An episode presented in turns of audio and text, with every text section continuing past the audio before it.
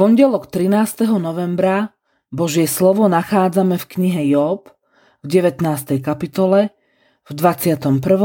až 29. verši takto. Vy, priatelia moji, zľutujte. Zľutujte sa nad mnou. Veď ma zasiahla Božia ruka. Prečo ma tak ako Boh prenasledujete? Veď z môjho tela sa nenasítite. Kiež by sa moje slová zapisovali, kiež by sa dostali do knihy železným rydlom a olovom, naveky boli vyrité do kameňa. Ja viem, že môj vykupiteľ žije a nakoniec sa postaví nad prachom.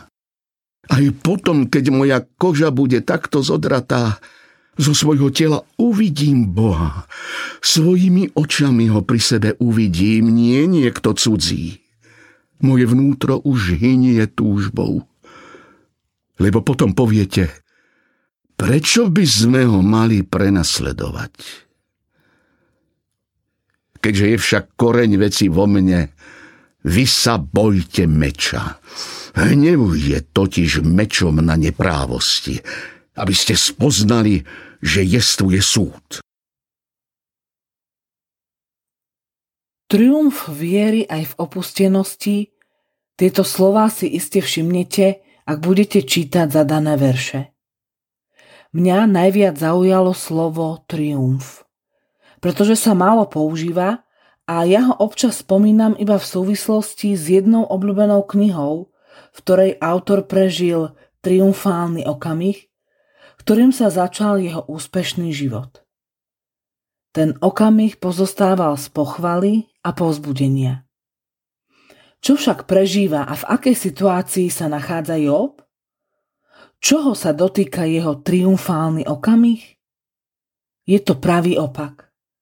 Prišiel o deti, majetok, zdravie, priatelia ho nepozbudzujú a on, napriek tomu, že sa nachádza vo veľmi ťažkej situácii, v existenčnom ohrození života, verí Bohu, opiera sa o Neho, verí, že jeho oči ho uvidia a žiada si, aby jeho slová boli vyrité do skaly.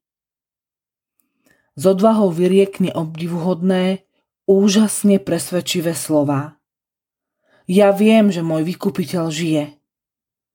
Máme aj my takúto istotu vo viere? Vieme vyznať, že napriek tomu, čo prežívame, dobré či zlé, Boh je vždy s nami a vie o nás? Nech je pre nás Jóbov postoj viery povzbudením. Buďme vytrvali v modlitbe, zažívajme triumfálne okamihy viery, lásky, nádeje a s radosťou spievajme. Ja viem, že žije Ježiš môj. Veľkej radosti je to zdroj. Modlíme sa. Bože, ďakujem Ti, že môj vykupiteľ žije.